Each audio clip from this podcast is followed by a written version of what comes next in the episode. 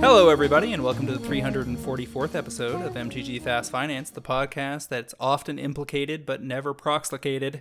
MTG Fast Finance is your weekly podcast covering the world of Magic the Gathering finance, collection management, and speculation. I'm your host, James Chilcott, aka at MTG Critic on Twitter. My co host is Derek the Dark Mage at Oko Assassin on Twitter, and we're here to help you folks make and save money playing our favorite game, Magic the Gathering. Hey everyone, Derek here once again, and looking forward to probably one of our longer episodes tonight, since there is a ton of news to talk about. I want to remind our listeners here that the show is produced by MTGPrice.com, the leading MTG finance communities. Sign up today at MTGPrice.com to plan your specs, chat on Discord, and read articles by some of the best financial minds in the hobby. MTG Fast Finance is proudly sponsored by Cool Stuff Inc. Hope you guys are all safe down there in Florida, by the way where you can find all sorts of cool nerdy stuff in stock, including all the best in Magic the Gathering singles, sealed product, and a plethora of other collectibles. Use the promo code FINANCE5 during checkout at CoolStuffInc.com to save 5% off your order and support this podcast and our Florida uh, brethren. So, Derek, Derek, Derek, what a crazy day in Magic history, MTG Finance history as well, I suppose. There is so much going on here. There is. It, it's unbelievable, honestly. I, I thought we'd have enough to talk about on Sunday, and then on Monday, and then today we got slapped by across the face, essentially, by Wizards with 18 different news breaking news. So, plenty to talk about, but we will start with our four normal segments. We're going to kick things off with the MTGO Weekend Review as segment one, and followed that up by segment two, the top movers of the week, and we'll touch on why we thought these cards saw significant gains. After that, we'll move on to segment three, the cards to watch, where we'll share uh, the key cards that we have our eyes on at the moment. And finally, segment four, we'll wrap things up with our topics of the week, because there are plenty, uh, which will include touching on the 30th Magic Anniversary packs, along with the special secret lair that's upcoming, uh, also Dominaria United reveals, and a couple new secret lairs from Assassin's Creed to Final Fantasy entering into the Magic universe. We've also got uh, a Hasbro Pulse conference secret lair that launched over the weekend, and we've got Transformer cards that were revealed as includes in the Brothers War. So, as you said, tons to cover. Let's go ahead and jump right in on segment one, our metagame week in review. Over on Magic Online for the Modern Challenge this past Saturday, things were looking pretty standard. Uh, Living End was in first, Creativity Combo in second. We had Blue Red Murktide in fourth, Crashing Footfalls with four Leyline Binding in sixth. The Blue Red Breach deck with Emry Lurker of the Loch showing up in seventh, so that's two weeks in a row for top eights on that deck.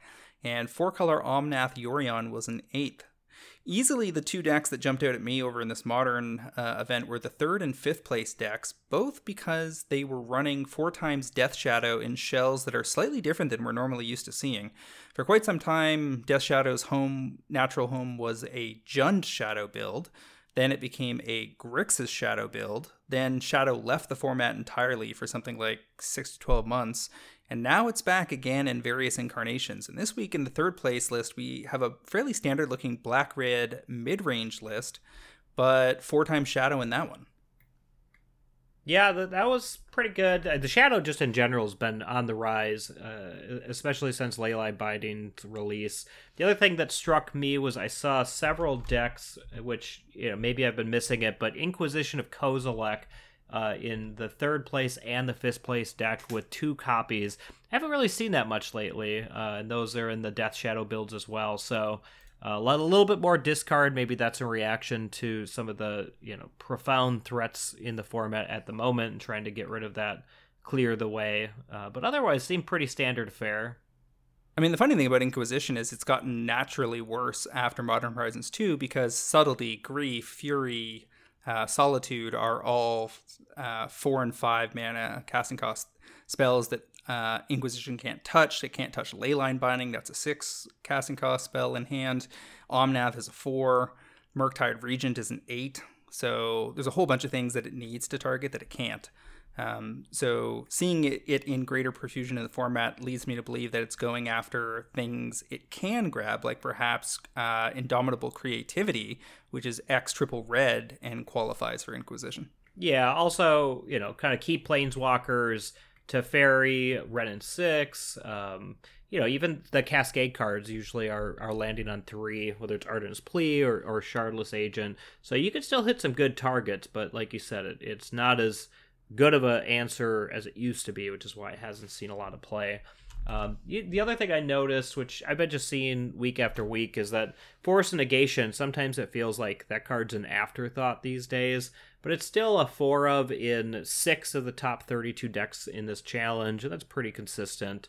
Uh, so that's one of those cards that you know recently got reprinted, is is near its historic lows that I've been keeping an eye on. I haven't pulled the trigger on any copies yet, but you know, going forward, I think they're going to be um, hesitant to reprint that one again soon after already doing the foils in Modern Horizon or the foil reprint in Modern Horizons 2 and then the uh, more recent in Double Masters. And so might might look at that coming up soon in the coming months. It's funny. I always think I play historic uh, Esper Angel Control and my Teferis cost four mana over on that platform. So I'm always surprised when I take a look at uh, a paper version of the card and go, "Oh yeah, this thing's even more busted in paper." Mm-hmm. Definitely a top five planeswalker. Yeah. Over in fifth place was another Death Shadow build. This is the blue black shadow build, which we have seen before, but not for a while. I think the last time I, I noted it in a top eight was maybe four to six months ago. And this is Brazen Borrower, four Death Shadow, three Ledger Shredder, a major upgrade out of Streets of New Capenna, four Murktide Regent, four Street Wraith, two Inquisition of Kozilek, four Thoughtseize, three Archmage's Charm, four Consider, four Counterspell, three Drown in the Loch, two Fatal Push, and a Stubborn Denial with four Mishra's Bauble. So it's got elements of the old Grixis uh, Shadow builds, but they managed to lean on black spells and just cut the red out entirely. Yeah, I'm not sure which is better, honestly. Um, four time Murktide Regent, I think, is good in certain metas, less good in others. The Ledger Shredder, I think, is obviously solid and gives it a little bit more reach.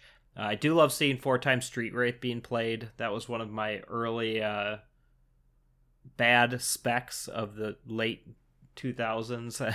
bought uncommons and in bulk at more than a couple bucks, and it took me years to be able to flip those for breaking even. So I love seeing Street Wraith see play again along with the. it's one of those cards that went forever without a reprint, and then caught a couple in short succession and got destroyed. Yeah, it just got pummeled.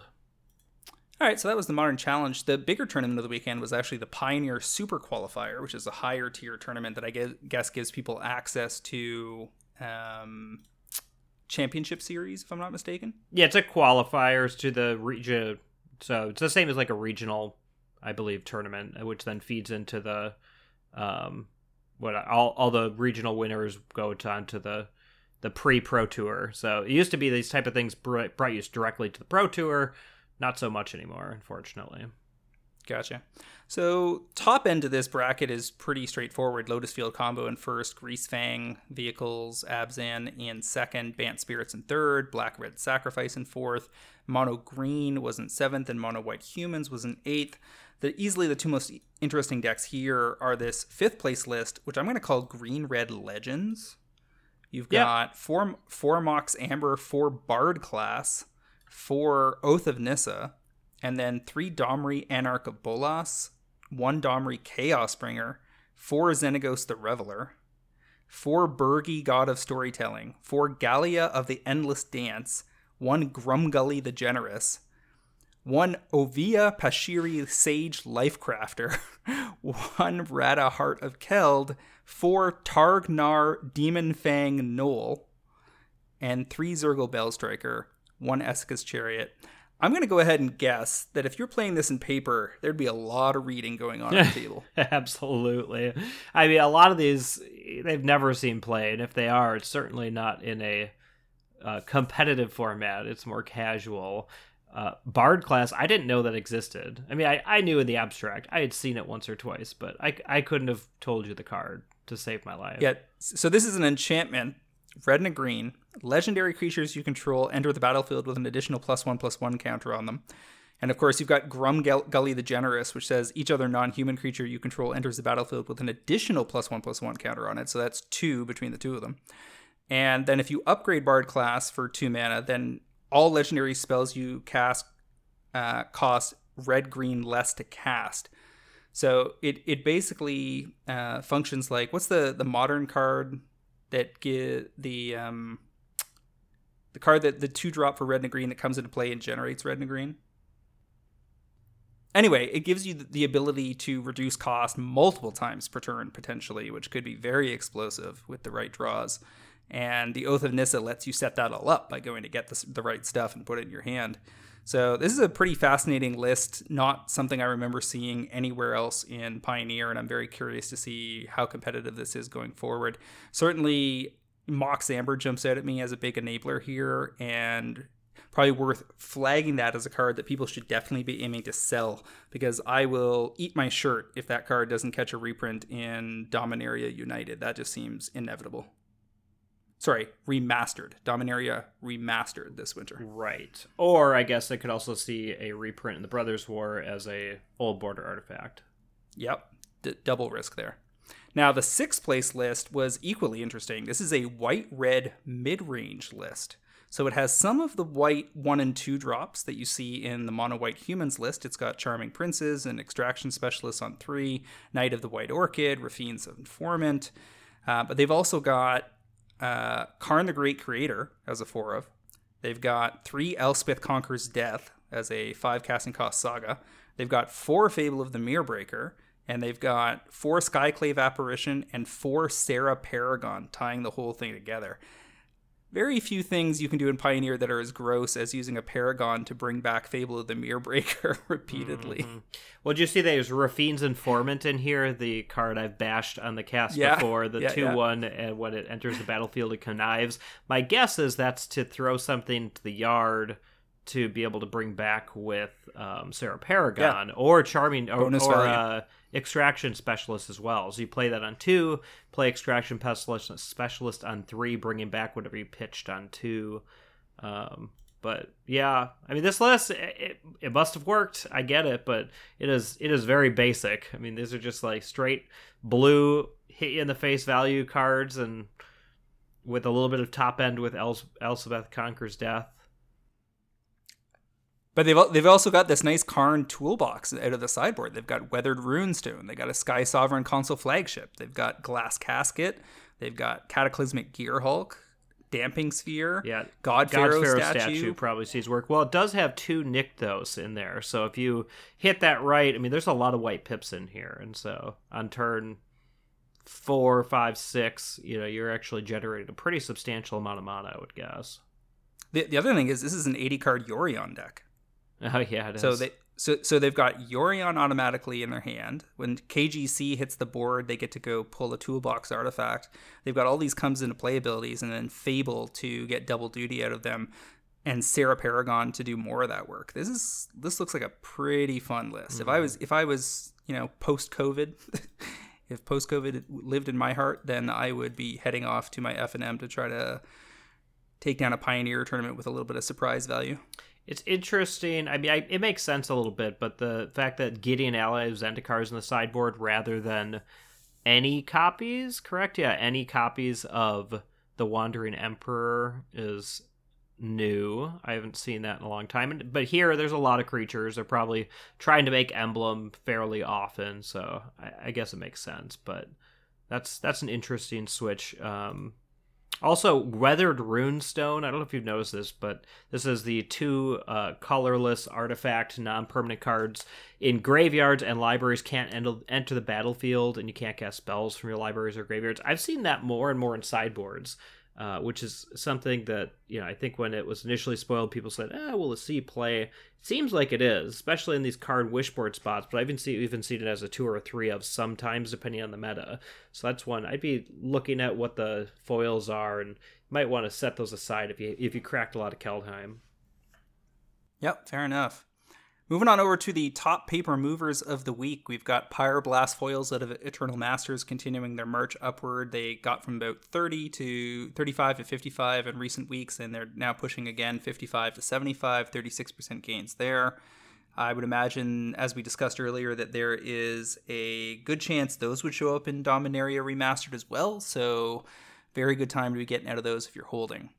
We've got Reckoner Bankbuster out of Neon Dynasty showing up uh, quite a bunch in standard lately and going from three to four dollars as a result. Just 33% gains, but you may want to pull those out of your uh, Neon Dynasty bulk and attempt to unload sometime soon.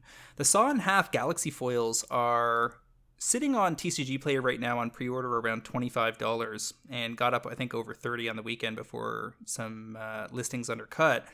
But the Pro Traders got flagged over the weekend that there was copy showing up on Card Kingdom at $15, which seemed like a very good deal if you believe that the EV of that set is going to rest almost entirely on this card plus Shocklands. Yeah, it seemed like at that price it was almost impossible to lose. Um, and the Galaxy foils are going to be fairly rare, and this is clearly a card that everyone's identified as potent. I don't know if if you've watched any of the kind of you know streams about its potential combos, but you know there's a lot of them out there, right? it, it is pretty endless amount of crazy things you can do with this card. And so, you know, the ones, the people that got in for eight, nine, ten dollars. I mean, come on, where's it going to go from here? So, but I, at twenty five dollars, uh, I'd probably probably be a seller. But who knows? With with nothing else in there, it could could continue to go up. Avacyn's Memorial, which is a Midnight Hunt Commander card exclusive uh, that was also found in collected booster packs, I would imagine, went from six to ten dollars. That's probably being driven by Jodah EDH. This is a legendary artifact for eight that has indestructible and gives all your other legendary permanents you control indestructible, which having played against Jodah multiple times in EDH would be very bad news if you let it hit the table. Yeah, not not played against this one, so I have to trust your judgment there. The thing about Jodah is you need to be able to sweep away their nonsense because they cascade into like multiple legends. They end up having four per- permanents get into play on the same turn, and they're all gigantic and they tend to have interactions with one another. And if they can then make them all indestructible, then only a exile based sweeper is going to help you, like something like a farewell. Right, which are becoming and, more prevalent, but not not that not that prevalent. I mean, everybody should be running farewell if they're in white, but they still have to find it in their deck. Uh, Veinwitch Coven extended arts out of Commander 2021, 250 to $5. That's probably on the back of Sheoldred, and I would guess that Elas il-Kor out of Dominaria United uh, probably also likes this card. It's where you, if you've gained a life, you get to return creatures. Uh, it's also in 12,000 EDH rec decks already, so it's been kind of a under the radar mover over the last year or so. We've got Ardent Plea out of Alara Reborn going $4 to $9. This is on the basis of being included in Crashing Footfalls decks in Moderns. That's 125% gains there. We've got Spirit of Resistance out of Invasion, both foils and non foils on the move. The non foils went 5 to 15. Uh, that's the one where if you have all five colors of mana, sorry, if you have if you control a permanent of each color, which Jodah would satisfy the requirements on by himself, you prevent all damage that would be dealt to you. So, also pretty good alongside Avacyn's Memorial. Also, the art looks like a weird dinosaur. I'm not not yeah. really sure what's going on there, but it is ugly. Yeah, it's a weird one. That's a John Avon piece, actually. Yeah, believe yeah. it or not. Uh, and then the top gainer of the week, Gonti's Aether Heart out of Aether Revolt, a, a largely forgotten mythic that looks like it's going to be pretty good in the rebuilt versions of the 40k Necron decks, which are black artifacts matters decks. And Gonti's Aether Heart uh, does uh, a pretty solid job in that deck because six mana to get it on the table. Whenever it or another artifact enters the battlefield, you get two energy counters, and then for eight energy counters, you take an extra turn after this one, which seems like it is going to go off in that deck. Mm-hmm. I, I I'm pretty convinced if you buy anything that says extra turns and that's a mythic and it's low, you do okay. I, I obviously you probably eventually do all right, but you. I mean, if Mago- Magosi the Water Veil can make me two hundred dollars in a weekend, then Gonti's Aether Heart can do it too. All right, so moving along to the top MTGO movers of the week, walk me through what was moving over online. Sure. Well, going back to Serra Paragon, that's the first one on our list. It went from six tickets to almost 10 uh, for pretty solid gains. And, you know, here it's really being played in those mono white lists and Pioneer, which is driving this. And this is one I, I think we'll probably con- continue to see on this list. Anything that sees significant play in Pioneer is generally getting pretty expensive. It's a driver of the format right now or prices on Magic Online. So we'll see more of that going forward. Another one is Sika's Chariot, also Pioneer action, particularly in the Greasefang builds, went from three to five for about a 60% gain. Uh, Hidetsu consumes all from Neo, moved from 550 to 950. I didn't see any decks that were really breaking out from this, um, but I might have missed something. But uh, you know, this comes and goes. Whenever the low slung decks are doing well, they can bring uh, you know decks can bring this in and and do pretty well. And because it's a mythic, the price sensitivity is much higher than others. Uh, and finally, wedding announcement, which we've seen on this list before, went from four ticks roughly to nine for a over 100% gain. And this is again back on, on the back of pioneer which has really been driving the prices right now particularly for this mono white deck that's been doing pretty well. Sounds good to me. Moving on over to cards to watch. We'll quickly throw through this so we can get to our absolute bevy of weekly topics. I got some obvious ones for folks. How about solitude from Modern Horizons 2, 6 to 12 month timeline, give it a 9 rating out of 10. Currently at $40, which sounds like a very high buy in price for almost anything. Hard, hard to think of how often we recommend a $40 Mythic as a spec. But this thing gets played a lot. It's a top 30 modern card, often played as a 3 or a 4 of. It's in 12,000 EDH rec decks, which is just modest after a year compared to other uh, Modern Horizons 2 cards. But it also sells 10 copies a day on TCG Player in regular form, and we are down to 94 listings. Modern Horizons 2 cracking is basically over and there are no major walls surrounding this card, and there's a relatively steep ramp forming up through the high 40s, which leads me to believe that given 6 to 12 months without a reprint, this is going to be a $60 card, not a $40 card. Yeah, I think uh, it's true. I think the price points are probably correct. Um, 40 to 60 isn't enough to, I mean, it's enough to spec on, but maybe not worth your time. But absolutely for personal copies, you know, this is something that I probably want to be buying at a minimum before December uh, but you know, I think right now is a good good as time as any. Uh, when you look back at Modern Horizons One, I remember leading into this December before prices started going up. Everyone was like, "Oh, it's everywhere still. It's been a year and a half." You know, you can get these things for so cheap. I was buying the lands, for example, and they were just so cheap. And then, you know, you turn the corner, it comes up on two years, the stock starts drying up, and these things just start moving. And it's hard to believe that it's been what uh 15 16 months, months. Yeah. since modern horizons 2 and by december it'll be a year and a half. I mean we're, we're getting towards the end of that lifespan where things are going to start drying up. Mass crackers are going to start having harder time getting product in the next nine months or so and these things are going to start moving. It's just a matter of time not if. Yeah and one of the things that's got me interested in this and the other card is the borderless version of solitude is $60 and has been a, on a kind of a steady uphill trend. Its foils for the foil borderless are 125. So the appetite for premium versions of this card is high. And I may as well segue from there into the second card, which is borderless, not regular version of Fury. I think this is, if anything, even a better play because if Solitude at relatively minimal EDH, like medium EDH play, and as a top 30 modern card, can support a $60 price point on its borderless, then Fury, which used to be considered a worthless incarnation, and then people realized actually this might be the best incarnation in modern, it has now worked its way up from the point where my original call on this card was July 2021, so early on in its printing, and I said it would go 25 to 50. Well, it's already made it to 35. And now at 35, it's got to be too low compared to Solitude borderless, which we just said is 60, given that you can get these Fury borderless uh, at under 35. And there's only 43 le- listings left of these. There are no major walls. And I just don't see how, with it being the sixth most played card in the format and also catching some legacy play.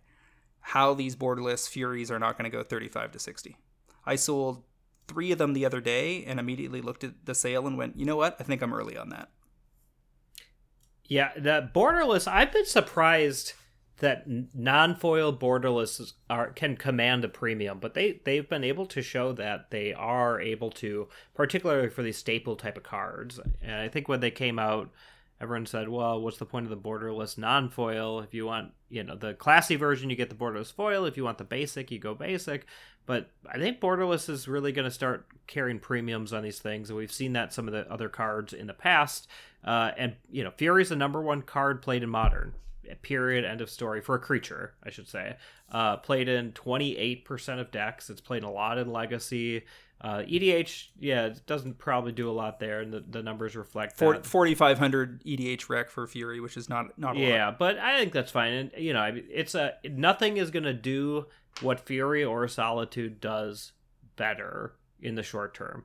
Long term, I mean, we've seen power creep be crazy, but you know, the next couple of years, they're not printing anything better than this. It's a free card that is a, a very reasonable based creature that can wipe your you know opponent's board uh, in the right shells, and it, nothing will do that better than Fury for a very long time. So it's not going anywhere. It's just a matter of whether the supply is going to grow. You know, the CBs for Modern Horizons 2 are already at close to 400, so it's not like people are are cracking these. Are borderless in the set boosters? I would imagine maybe. I, I have a hard time keeping tab. I have to go back and double check that, but I believe they are, but at a very low drop. Yeah, rate. so maybe a little bit more supply here and there, but again, you know, another six, eight months, they're the dry, they'll start drying up, and these things will continue to be pressured. I would say the the major risk here is potential for a ban. There is whispers that you know Solitude and Fury are too good for the format. Um, there's also some reprint risk, although there's no product so far on the agenda for 2023 that looks likely to have a Fury in it. Um, that doesn't mean nothing will come up. I mean, we didn't when they made all the product announcements a year ago, going into 2022, they didn't tell us about uh, the 30th edition, for instance. So there is the there, there is room for surprise releases for ancillary products along the way, and you know, if they keep doing these premium secret lairs as they seem to be interested in in promoting, then you know, more and more expensive cards could potentially start showing up in them. Yeah, secret lairs, of course, is they knew these would be good. They the, the testers have even said so. Uh, that worked on this, the pros that worked on Modern Horizons 2. So it's no surprise that these are great cards, that they're seeing a lot of play. And uh, so it's definitely a risk. I would hope that if they reprinted it in the two year mark or so, that they follow the similar path as Modern Horizons uh, one reprints, which is doing it in kind of smaller numbers in foil only, uh, which would then, you know, since these are both non foil, it would give them uh, it wouldn't affect their price as much. If anything, it might help the price because, and that's what we saw with the other versions that you know they only printed foils, and the non-foils kind of got a notch up because they everyone knew that if they wanted a non-foil copy, they just had to buy it now. Alrighty. So tell me about your selections this week. All right. So start off first one is Wheel of Misfortunes. This is the Commander Legends original Commander Legends foil extended art, uh, which is currently about 1750. Uh, pretty broadly available at that price point, and I'm targeting it to get up to about $35. Uh, and here it's just ma- basically based on the numbers. The fact that it's in 54,000 decks, it's one of the top Commander Legend cards behind the, the ultimate staples that we all know, like Opposition Agent and the lands and some of the others like that. Uh, but it is a fun effect, but it's also worded in a way that was very kind of confusing. And, you know, I, I think in a way that didn't it didn't jump out to WotC, in my opinion, probably that this is going to be a hit card, that it's going to see a lot of play, and that it would need to be ultimately reprinted very quickly, particularly in any premium way. And so my guess is that slowly over time, these will just drift up. Um, looking at the sales history, it's not, you know, selling at any crazy clip. It's selling about 14 copies or so a month, which is you know one every other day, which isn't a ton, but there's only about 30 near mint uh, foil listings with no real walls, and so yeah, I think again just because it's seen a lot of play, it's a wheel effect and a fun kind of party type of wheel effect. I, I think uh, slowly it'll get there, but this is something I'd only want a couple copies. You know, put them put them away for eighteen months is what I have here, give or take six months, and bring them out later, and hopefully, you know, they'll be double the price, and you can exit. To me, this looks like a slow, steady growth card in its most premium version, whose primary risk is Secret lair, and otherwise I have no notes. It sees lots of EDH play. It's a very good wheel. Also does some damage to the table often. And yeah, moving right along. What's your final pick? So final pick, and this one I feel pretty confident about, and, and I'll be honest, it's based on a pick that you made previously that worked out pretty well for me, uh, which is Miss, uh, Mystic Remora, the foil Secret Lair uh, Borderless edition that just got released recently.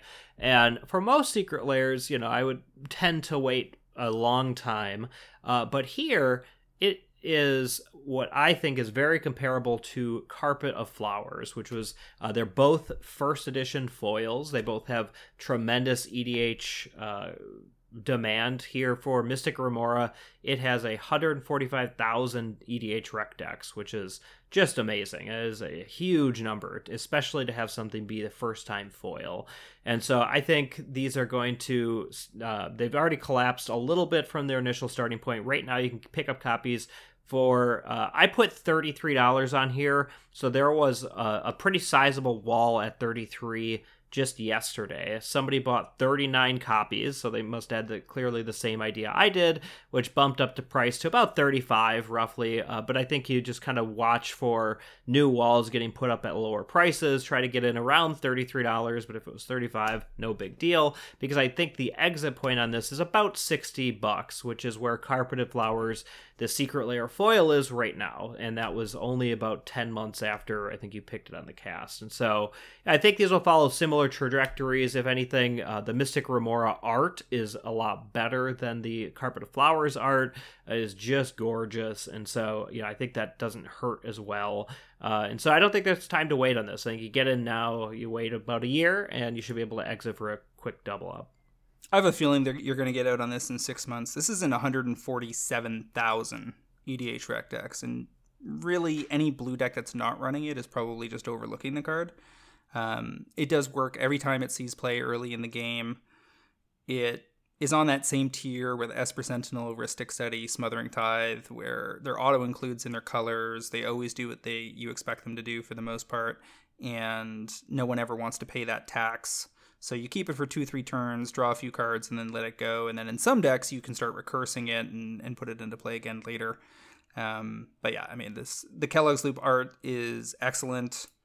There aren't that many of these sitting around. We're at 20 listings for near mint foils. So yeah, you get you get in while the getting is good under 40 and look for it to end up being a 50, 60, 70 dollar magic card. This is a type of card. I wonder how it got by for so long without a reprint. Yeah. I, I, Ice Age was 95, so it lasted 27 years without a reprint. And it stayed cheap enough. I mean, up until recently, it was pretty affordable. Even just a couple years ago, it was a couple bucks. I remember buying them at that point. Now the basic version from Ice Age is around 10, roughly. Um, and you know, I think the Secret Lair non foils. I'll be curious to see where the price lands on those because again, I think the art is just so much better. The original Mis- uh, Mystic Remora art is a weird fish. Why I don't know. Uh, and so I think just from straight art and supply standpoint, that the the non foil might do well too. Um, and if anyone read my articles on mtgprice.com, you would have been getting in on these secret lairs for uh, here in the foil version about $42 with tax, uh, which is you know not much more than you're paying for just the single card. Uh, and you would also gotten other things in there too. So the, the original play was to buy the sealed but that time has come and gone. And so now pick these up and i think you'll do just fine all right let's move on over to the juiciest part of the week Oof. weekly topics let me tell you i've had a busy day on twitter this afternoon um, Wizards went ahead, ran a stream very early for them. Felt like they did it before work, like they were up at six six p.m. six a.m. PST on Twitch or something, and they dropped this mega bomb, probably the biggest product announcement, you know, arguably of the last ten years, and the product is called 30th Anniversary Edition, and it will be on sale as of November 28th for $999 at the website 30thedition.wizards.com. Now, a few different times over the last few years, Travis and I discussed the pro- the circumstances by which Wizards might challenge the reserved list. And we had said that there were a couple of different scenarios. One would be that they would reprint cards in some kind of collectible capacity that did not directly challenge uh, printing tournament playable versions of the Power 9, etc.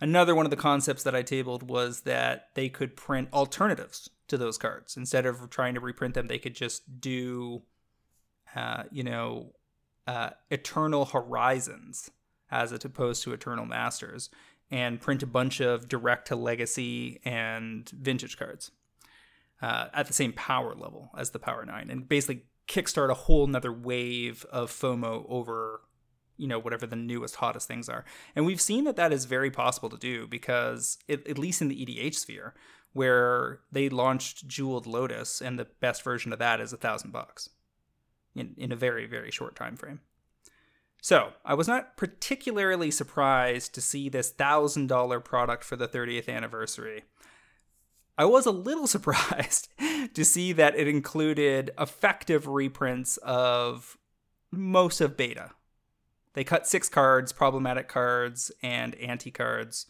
Uh, Crusades and Earthbind was taken out for being too S and M oriented, um, or depicting sexual restraint, I suppose. But pretty much everything else is in there, including all the Power Nine, all the dual lands, and everything you would expect. And these are coming in thousand dollar boxes that have two hundred and fifty dollar booster packs, four of those in the box. Each pack contains 15 cards. 13 cards are in a modern frame, so you're getting beta cards for the first time in many cases in a modern frame. So that's uh, modern frame duels, that's modern frame moxes, the three blue cards, Timetwister, Time Walk, and uh, uh, Ancestral Recall, as well as Black Lotus. Uh, you're getting your Wheel of Fortune uh, and all sorts of other goodies. Now, you're also getting in these packs those 13 cards in the modern frame, which will include one rare, three uncommons, and seven commons, which is the normal ratio between those rarities. There are no mythics because they're keeping the rarity original rarities. You're getting two basic lands and one plus one basic land in the retro frame and one additional retro frame card and a token. Now, in the uh, rare slot, they have doubled the drop rate for the dual lands, which leads me to believe that they fully expect to gather some interest from casual EDH players that are playing with their local pods or playing online with people that are not at all going to blink if somebody tables a proxy or a gold bordered card or a silver bordered card or something like this, where it's an official, expensive official Wizards product that isn't officially sanctioned because blah blah blah the reserve list, but is still a very good looking official Wizards card. Um, then in the retro slot, they've boosted the rarity of rares. So instead of having, you know, a one in 11 chance of a car a non basic land being a rare it's a 30% chance of it being a rare to boost your access in in the retro frame slot to things like the power 9 the duels uh, etc now all of what all that breaks down to is if you get a thousand dollar box you're gonna have something like a not a hundred percent but like mid to high 90s percent chance of pulling one of the duels or the power 9 in a modern frame. And then i think it's something like a 7% chance of pulling one of those in retro frame. Because there are 123 total rare options including the double up dual lands so and there are is a 30% chance of getting a rare in the retro slot. So that should equal out to about a 7% chance of pulling say Black Lotus in a retro frame. So you buy a thousand dollar box, you're probably going to get at least one Power Nine or a dual land in a modern frame. You're going to get out of you know 10 packs, you're going to get one of them in a retro frame. More like 12 packs, I suppose. And boy, did social media go haywire on this announcement. Oh, yeah. Oh, yeah, they did. Which is not surprising in the least, but. so maybe we can break down a couple of the, the various common takes from various constituencies in the magic community and address their concerns and talk them through. Probably the first one would be people who currently are holding, you know, alpha, beta, unlimited, collector's edition, and international collector's edition versions of these cards. Should the question about any kind of a reprint on this stuff has always been theoretical up until now, and it was always about, you know, would it damage them? And most of the most the more intelligent vendor uh, staff that I've ever talked to or seen espouse opinions on the matter have all said more or less the same thing, which is that they welcome that situation, the situation we're facing here, with with open arms, because a very common take I saw from you know buyers for vendors today was, yeah, whatever, man, I can't wait to put this buy list together, because people need to understand that from their perspective, I mean, they're not worried about moving their unlimited mocks. That market's not going anywhere, given how this product has been pulled together. Because when you have a thousand dollar price point versus say if it had been a hundred dollar price point, the threat to these in theory superior versions of the cards, the original print runs from the first few years, is much lower. You know, like I'm not rushing to sell my beta duels today. at all. Right. If anything, all of this attention on this and the the potential um, pushback from the community as to these not being from the segment of them that think these are bullshit, they're just proxies, which we'll get to in a second. I mean, if that pushes those people to buy the original versions more, cool. yeah. Like if they're going to be running around thinking they're going to be snapping off deals, by all means, let them let them, you know, set that market. I do think duels. So I mean, there's there's a big divide. I think for a lot of this product between what is playable versus what is not. And Power Nine, I generally view as completely not playable. I don't see a lot of people putting that casually into their EDH deck, even if it's a, a collector's edition version or something like that. Whereas duels are played right oh yeah and, and so I, I think of this i think the divide is um, will this help pressure duels? I think is a I think different answer than will this pressure original Power Nine non collector's edition. Uh, yeah, so for, for the Power 9, the, the consensus seems to be that most of the pressure is on Collector's Edition and International Collector's Edition, which was between the two of them 25,000 square cornered sets that were gold border uh, uh, backs that were printed back in like I think it was I have to double check my dating on this, but somewhere between 1997 and 2001 if I'm not mistaken. And people said I remember distinctly being in 401 games in Toronto at their old location way back in the 90s or late 90s whenever these that came out and I remember all the same conversations being had before internet social media was even a thing about how these are just proxies and they're not going to be worth anything. And they were like $50 a box, I think, to start with. And retailers were trying to get 100 for them. And people said, ah, that's a ripoff. Don't waste your money on that. And for years, those sat on shelves and vendors couldn't move them easily. And then slowly over time, there started to generate demand for that old collectible with a low print run, which ended up being the cheapest version of a lot of these cards you could get your hands on. And fast forward to today, and that full set is worth mid twenty thousands, twenty four, twenty five thousand dollars cash, and the Lotus itself is worth four grand. Right, but I mean, the, and again, these are all different kind of perspectives because I don't think there's a right one, right? But yeah, I think the argument can be made. Well, the reason that they got up to twenty grand is because they thought this would never happen again, right? That Wizards is on record stating unequivocally in, in the blogs and other places that they would never reprint in gold border with a normal sized card, period, and stop. And now they've done that. You know, I think the question is okay, for the the beta Black Lotus or even the unlimited Black Lotus, I don't think anyone's going to argue that this really does much to that. But to the collector's edition type of things, you know, what's to stop Wizards from doing this for the 40th anniversary and the 50th? And well, and it, nothing. And it could be as soon as the 35th, right? Right. I think a couple of important lines were drawn in the sand here.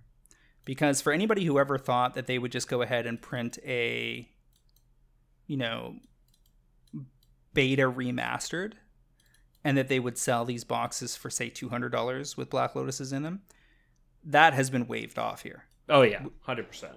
Wizards is clearly reinforcing the idea that I put on the table over and over again over the years, which is that there is unobtainium in the collectible world is invaluable to your brand.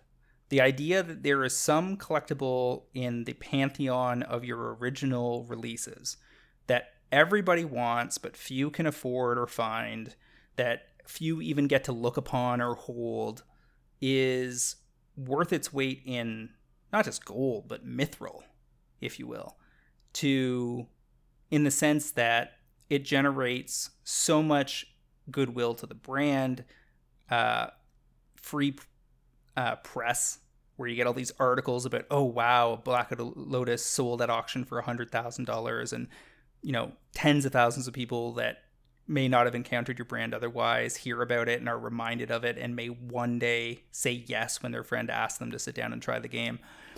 And all of this has proven again and again to be extremely valuable. I mean, the sports card industry arguably reinvigorated itself out of ashes, like had almost burnt its house to the ground uh, in the late 90s and early 2000s and has found a new and vibrant life in these extremely high end releases that are basically lottery tickets. And that is exactly what Wizards is leaning into here. And I, and I think it's going to be successful. I mean, just to give you one data point, VIP boosters came out right for hundred dollars.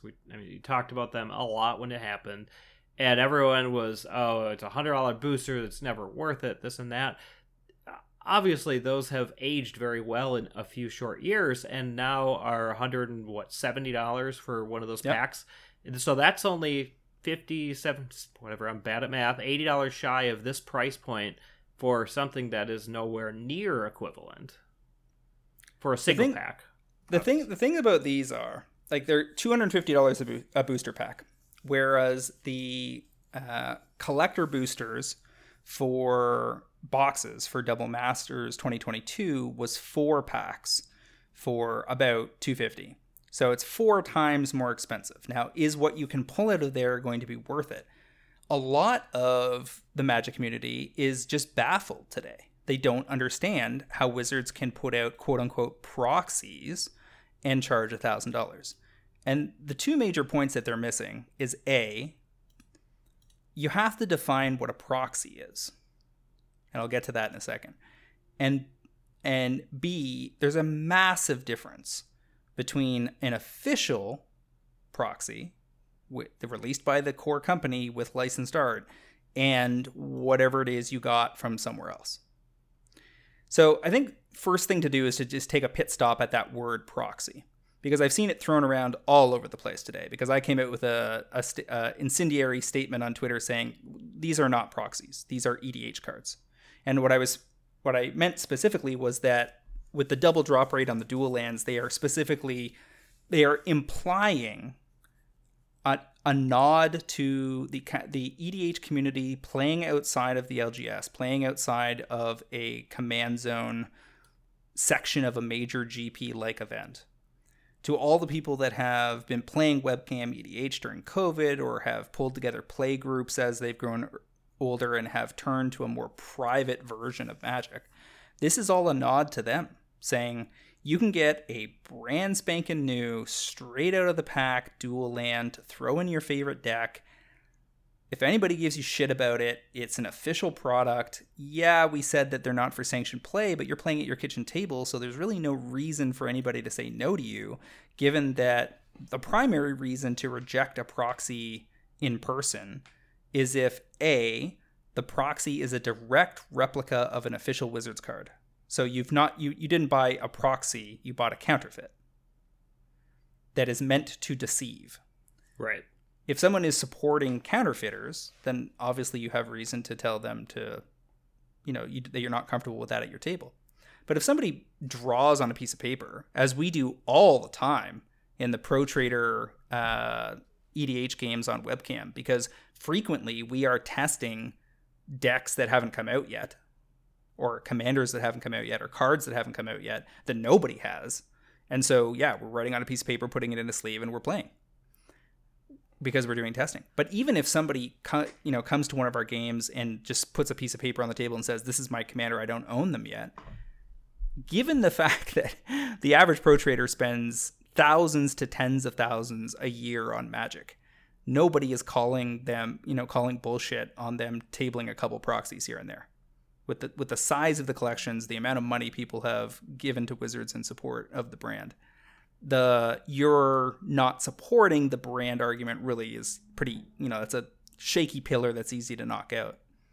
And I also have never had any issue with people in the comfort of their own home printing whatever they want on paper. If you want to print all your magic cards on your printer and, and just shuffle up slips of paper, go for it, dude. Like, they don't own the mind space right down to your fingertips.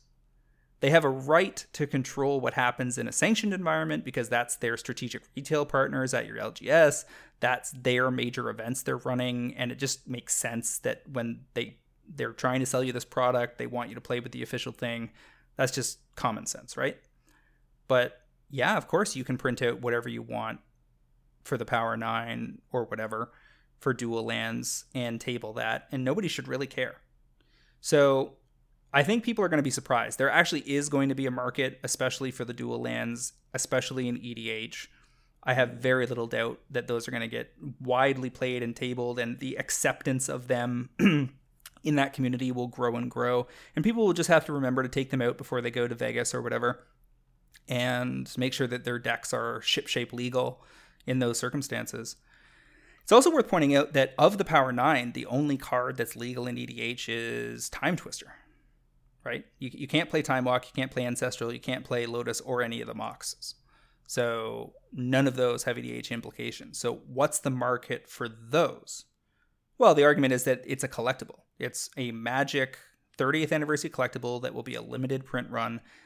So far, I'm you know we don't have a lot of information on this yet, but I would guess based on retail pricing theory and modeling and and what we've seen Wizards do in the past and what tends to happen in this space, that they're probably printing somewhere between 10,000 and 50,000 units of this product. And I would guess if I was to tighten that, I'd say it's between 20 and 30,000. If they're really being cheeky about it, it's exactly 30,000 because it's the 30th anniversary. yeah, sure. That's a very reasonable number. And when you look at that and you do the math, that's not all that many copies of the the cards in question getting into the market compared to the 25,000 copies that exist from CE and ICE from all those years back. Yeah, which it came out. I did look it up after we are talking about it. it came out in uh, collector's edition. Came out in 1993, which surprised me. I thought it was a little bit later than that.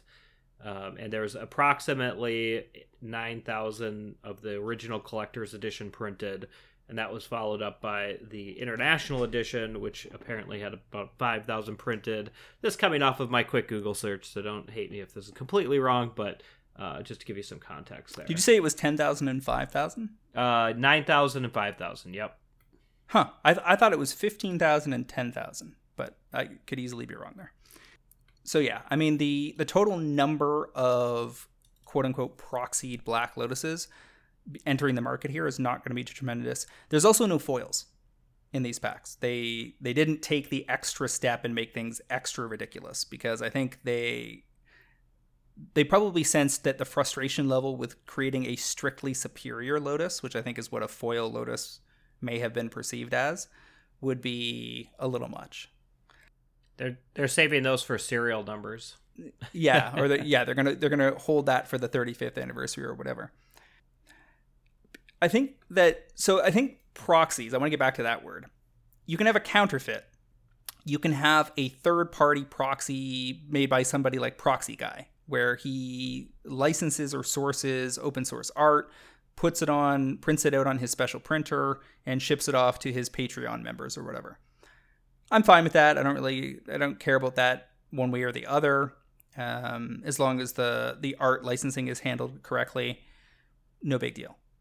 Um, but for people to equate counterfeits or proxy guy proxies to these things is just way off base. Like the average player is not going to view a Wizards produced Lotus as being the same as a piece of paper off their printer, no matter what they tell me on Twitter. Like it, if that person is holding that Lotus out of the the 30th edition, are they going to sell it to me for five dollars? Right. I, I think that's where it Hell comes no. back to for me is is is it worth something? And what does the market put as a price to it? Because you can have the nicest proxy on the planet, but oftentimes they're going to be worth not much more than the cardboard on them. But you put that in contrast, I mean, you can have proxies that are done by alt artists, you know, on top of maybe a real magic card that looks amazing and it in- increases the value. So I think it's less about to me where is it coming from and more about what what type of value does the market put on it. And obviously a lot of that value comes from who made it, but not exclusively. And so this is where things get interesting because I think it's pretty easy to assert with any any amount of intellectual rigor that these are not worthless. Is it a cash grab? Oh yeah, a hundred percent it's a cash grab. But everything Wizards does to us is a cash grab. So I mean, if you aren't comfortable with that, you should just exit the hobby. It's never going to change. It's only going to get worse. the The real question is: Are we getting reasonable value compared to our other options? And this price point you know, a, a good point was made by I think it was Michael Caffrey out of Tales of Adventure was the first person I saw mention it that the relationship between how much product of this you would have to open based on the math that they express to us versus the price of a collector's edition or international collector's edition set of square cornered beta. And they're almost the same. You need to open in like probably twenty to twenty three thousand dollars worth of this product to get a full set, and that's what those sets cost on the market. So my guess is that a financial analyst inside a product analyst inside uh, WotC was tasked with trying to figure out what they could get for this, and then coordinated with the product design team to figure out how they would structure it so that it would all, all the math would work out and they modeled it very closely against those alternatives. And so I think where they, what they came up with is our floor here should be inferior non-sanctioned cards. The, the square bordered, the square cornered CE and ICE that don't have uh, that aren't as normal looking as these will be. Now the thing about that is if you have a thousand dollar booster pack and you have those percentages that I mentioned earlier, where you have like almost like a 90% plus chance to pull something good in your regular slot, and then a 7% chance to pull something really good in the retro slot per pack. Um, so like 28% across a thousand dollar box. So you're like a one in three to get a power nine in the retro, uh, something like that my guess is the EV of these packs is going to settle somewhere between 550 and 600 on a thousand dollar pack. Yeah, it sounds about right. I mean, even on a regular set booster, EV is usually on the good ones, not on, on standard sets, but on like Modern Horizons and things like that. EV's closest to like 85%. I expect it to be below that. So that sounds about right. 60, 65. Yeah, I'm thinking like 55 to 65% is my like assum- assumed range without additional detail. Yeah. But boy, are there going to be some blowouts. Like there, there's no way to avoid facing the fact that these are lottery tickets.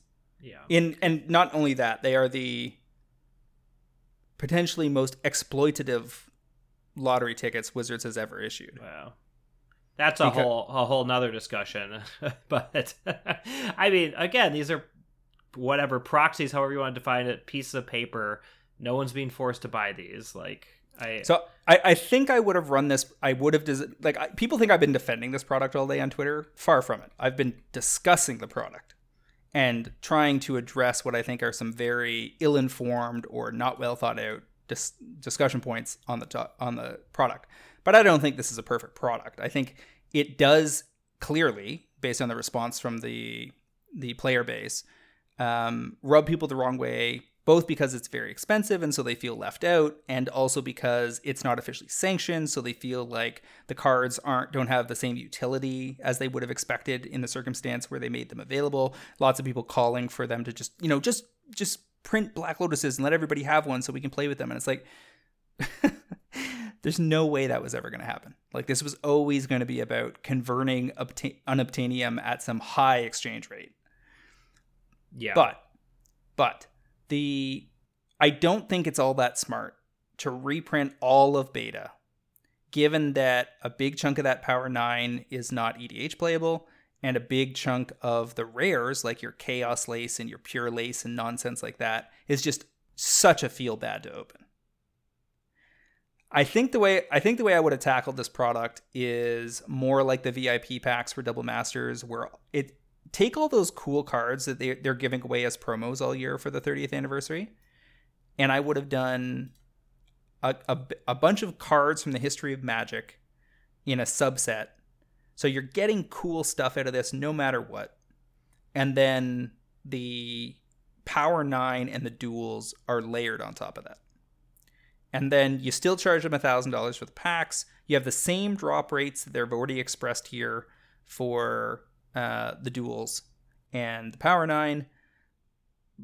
But the the da- the low side of your your ev output is corrected to prevent extremely negative social media during the first couple of weeks of that release when people get their hands on this product and start posting youtube videos where they're just so angry that they opened a chaos lace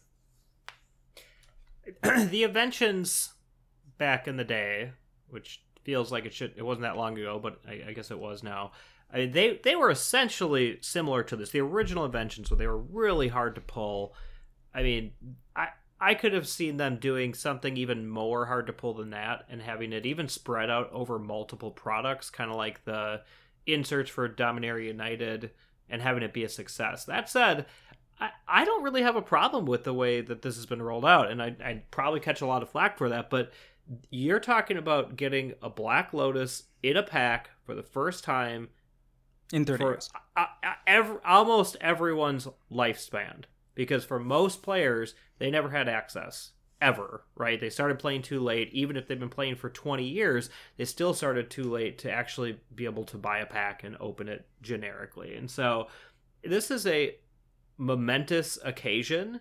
I I mean whether regardless of whether you like or dislike that they're breaking reserve lists in a sense, it is it is a big deal. And so they are making it I think what it needs to be, which is a product that will be looked at I think in 10 years and say, "Wow, that was that was something." Right? I remember that. I remember when that came out and I remember you know, either opening a pack or watching my friend open a pack or see something get opened at a store and it, would make an impact on you. And yeah, you could do that in other products and this and that, but it is it I think one of the lessons that it's learning is that you know, you should be focused sometimes. And obviously there's a, a so many other products coming out right now. I mean, we we have a huge list that we haven't even gotten to and there's a reason for that is because they they did a product that people want to talk about for better or for worse and they are putting products in there at a price point that i think they're going to reach and it's going to produce some feel bads yes but for those that are willing to spend the money it's going to create a memorable experience and that's what i think a lot of people are going for i mean the reason people like gambling isn't because the end result because the end result is usually losing it's about the experience and this is a product made to be an experience solely focused on this momentous occasion. So I'm okay with it, honestly. I, you know, again, it's these are magic cards. These aren't even tournament legal. So no one can claim that they have to buy this product. And yeah, we say it's not maybe it's not for you a lot on a lot of products, but this one it is made for whales. It is made for people that are willing to spend the money to get something they don't need. And I think that's okay, personally. Well, and there's a lot of people that that said like this is such a letdown for the 30th anniversary, but they're missing that this is just the tip of the iceberg. Like the Oh, 30th yeah. anniversary is a year long thing. It includes a bunch of different promotions, some of which were announced today. There's all those promos that are going out through the LGSs that are super cool that allow people to participate there and arguably are much more playable than a lot of what you can pull out of these packs. Um, because funny thing about Black Lotus, I op- I owned one for four years. It never left its case. I mm-hmm. didn't I didn't like pull together my vintage deck and march off to play somewhere. Most people that own that that shit don't play it. Yep, mine's in my safety deposit box. Exactly. so I mean the the idea that the util the sanctioned utility is the only thing that lends value to the card is absolutely incorrect. This is and a lot of people miss this, a collectible hobby. A big part of why Magic didn't collapse during COVID when nobody could go play anywhere was because this hobby is fun by yourself. It has both a solitaire and in-person mode. Big I have what, Yeah, I on that point, I have five EDH decks that I've never played. There you go. and and I went from three EDH decks to fourteen during COVID, and only started webcamming halfway through that. So, and it's fun. One of the reasons EDH is such a big deal, basically the biggest format in the game now, is because it encourages uh, long-term collecting and investing. Your decks tend to get be worth more over time if you get good versions of of key cards there's a lot of replay value in reformulating all the cards you own into new decks. There is always something new and interesting to build because they give us 50, 60, 100 commanders a year now. And I have a lot of trouble believing I'm not going to see 30th edition duels tabled in front of me multiple times this year. Now, one of the other points that I think is worth addressing, though, is people saying, okay, cool, these are fine, but why not? Why wouldn't I just buy a revised duel that's a- actually tableable anywhere? I can take it to Legacy, Vintage, Old School, EDH, Cube, whatever, and nobody's going to sneer at it because it's the real deal. And that will, it is reasonable analysis to table because it is possible that the EV on these cards of these packs will end up low enough that in some cases that might actually make sense. However, it's also possible that the extremely high buy in on these packs keeps the singles prices higher than I'm expecting, and that the math works out such that revised duels are not necessarily cheaper, or you end up having a choice between pristine, potentially gradable, brand new black border underground sea versus HP white bordered underground sea. And the brand new one looks a lot better in sleeve, and no one can see the back. So, as long as your play group is cool with you tabling it, it's a aesthetically better in your deck. So my thought going into this after kind of looking at odds and things like that is that the reason duels are important is it's a consolidate con- consolation prize and that basically if you want to profit and you know roll the dice and do well you have to hit power 9 and if you hit the duels or some of the other i mean there are other cards in the set like demonic tutor wheel of fortune mana vault some others that'll have some value. Great. It get it makes it so it's not a feel bad. You're getting back some of your value but you'll still probably lose money.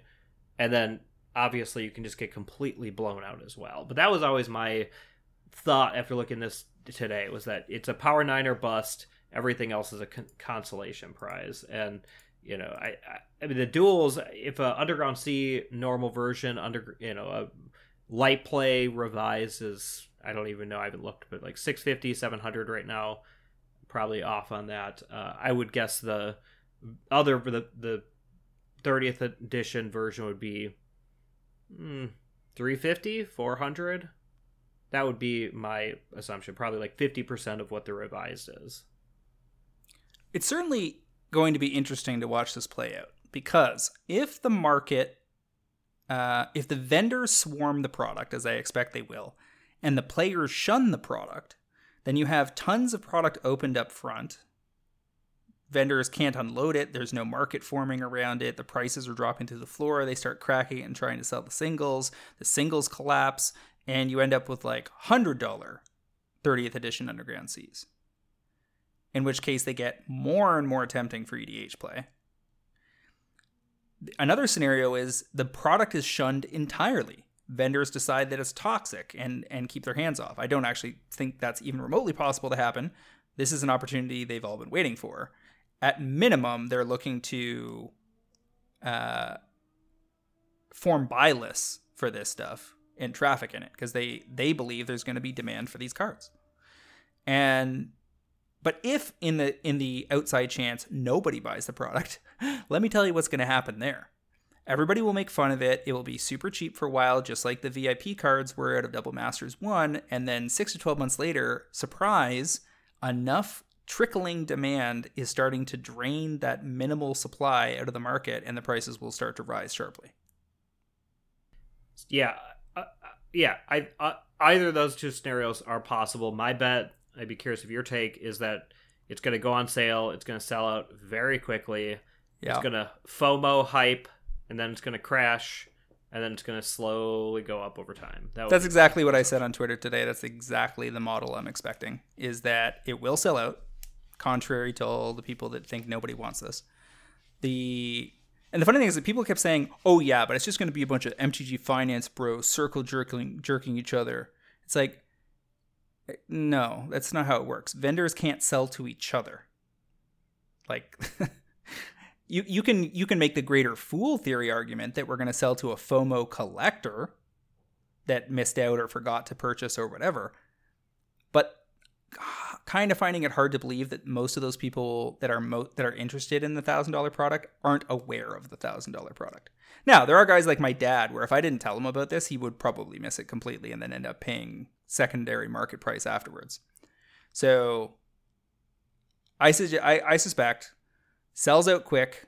Might there might even be bots involved, depending on who they're like how the platform handles the sale and how many units can be sold per household. That's one of the big unknowns, right? We don't know if it's going to be limited one to household or one to addresses, four per household, ten per household. Are they going to do it like a secret lair and let people order a ton of them? I'm guessing not. I, I would guess that it'll be one, two, or four per household.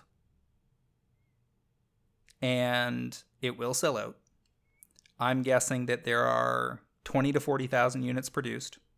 That that does not add a tremendous amount of retro frame Power 9 or duals into the market.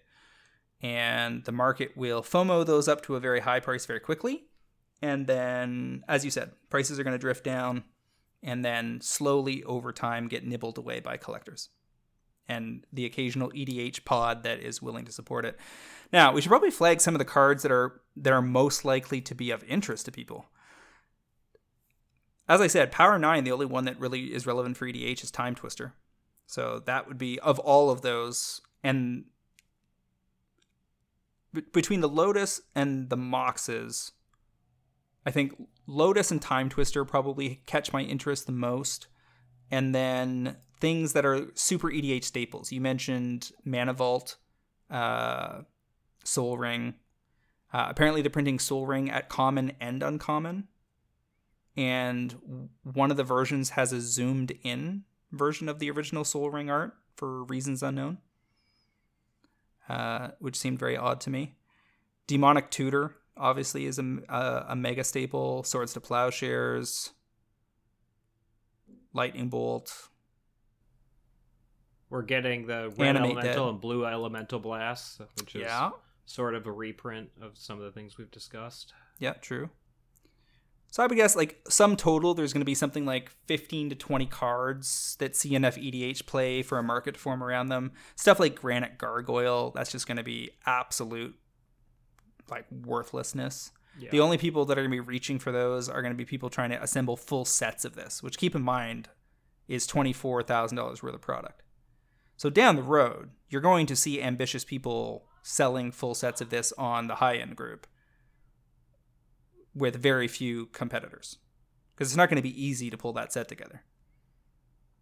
Yeah, do people still make sets? I feel like that's gone by the wayside. But I, I think for something like this, they will. I mean, this is a collectible. Like a lot of the market forming around this will be people that just want to have the product that Wizards put out for the 30th anniversary that had thousand dollar packs, only chance to get a Lotus in 30 years that was from Witsy Watsy directly.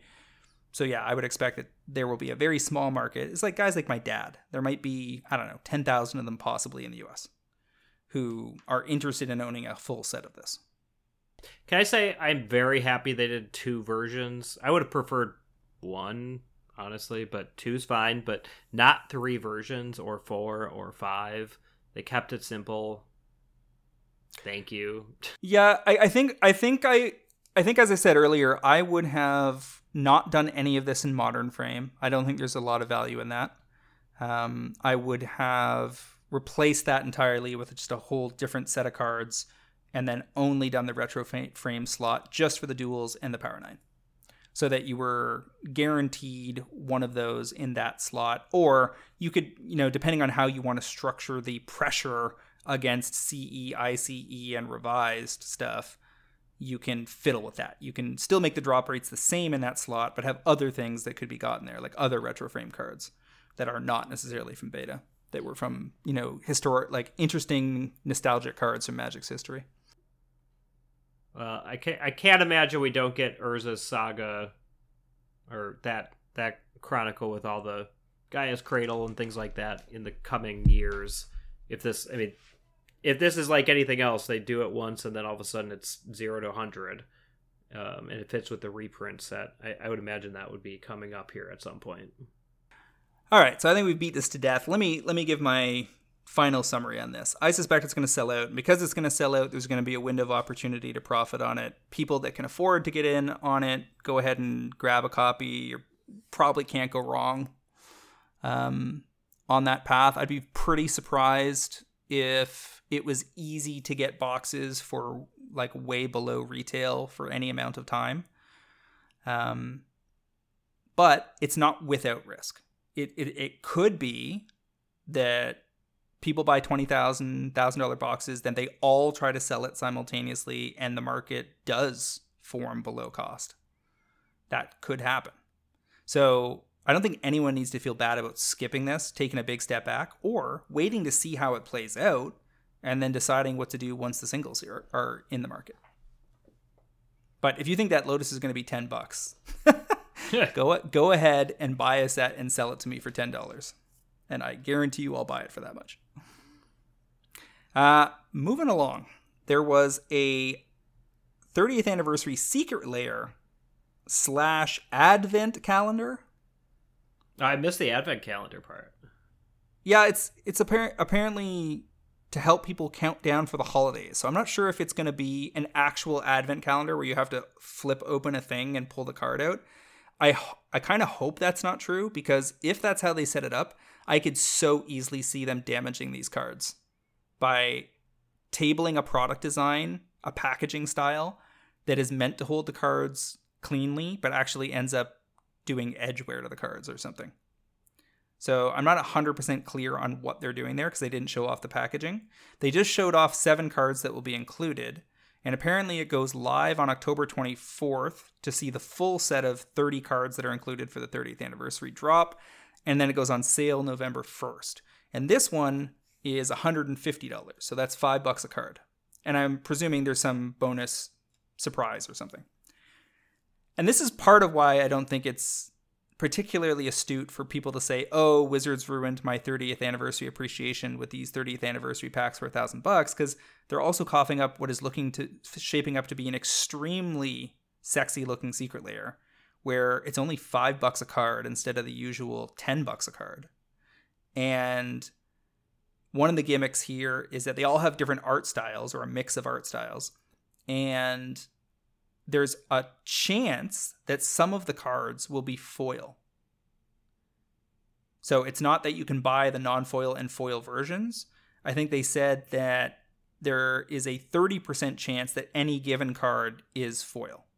So you have you you always get the same 30 cards, but of your 30 cards, presumably uh, 9 of them will be foil. And if you buy one and I buy one, my nine foils will be different than your nine foils. And I suspect that is going to lead to a much bigger gap in the foil to non foil price ratio once these singles hit the market.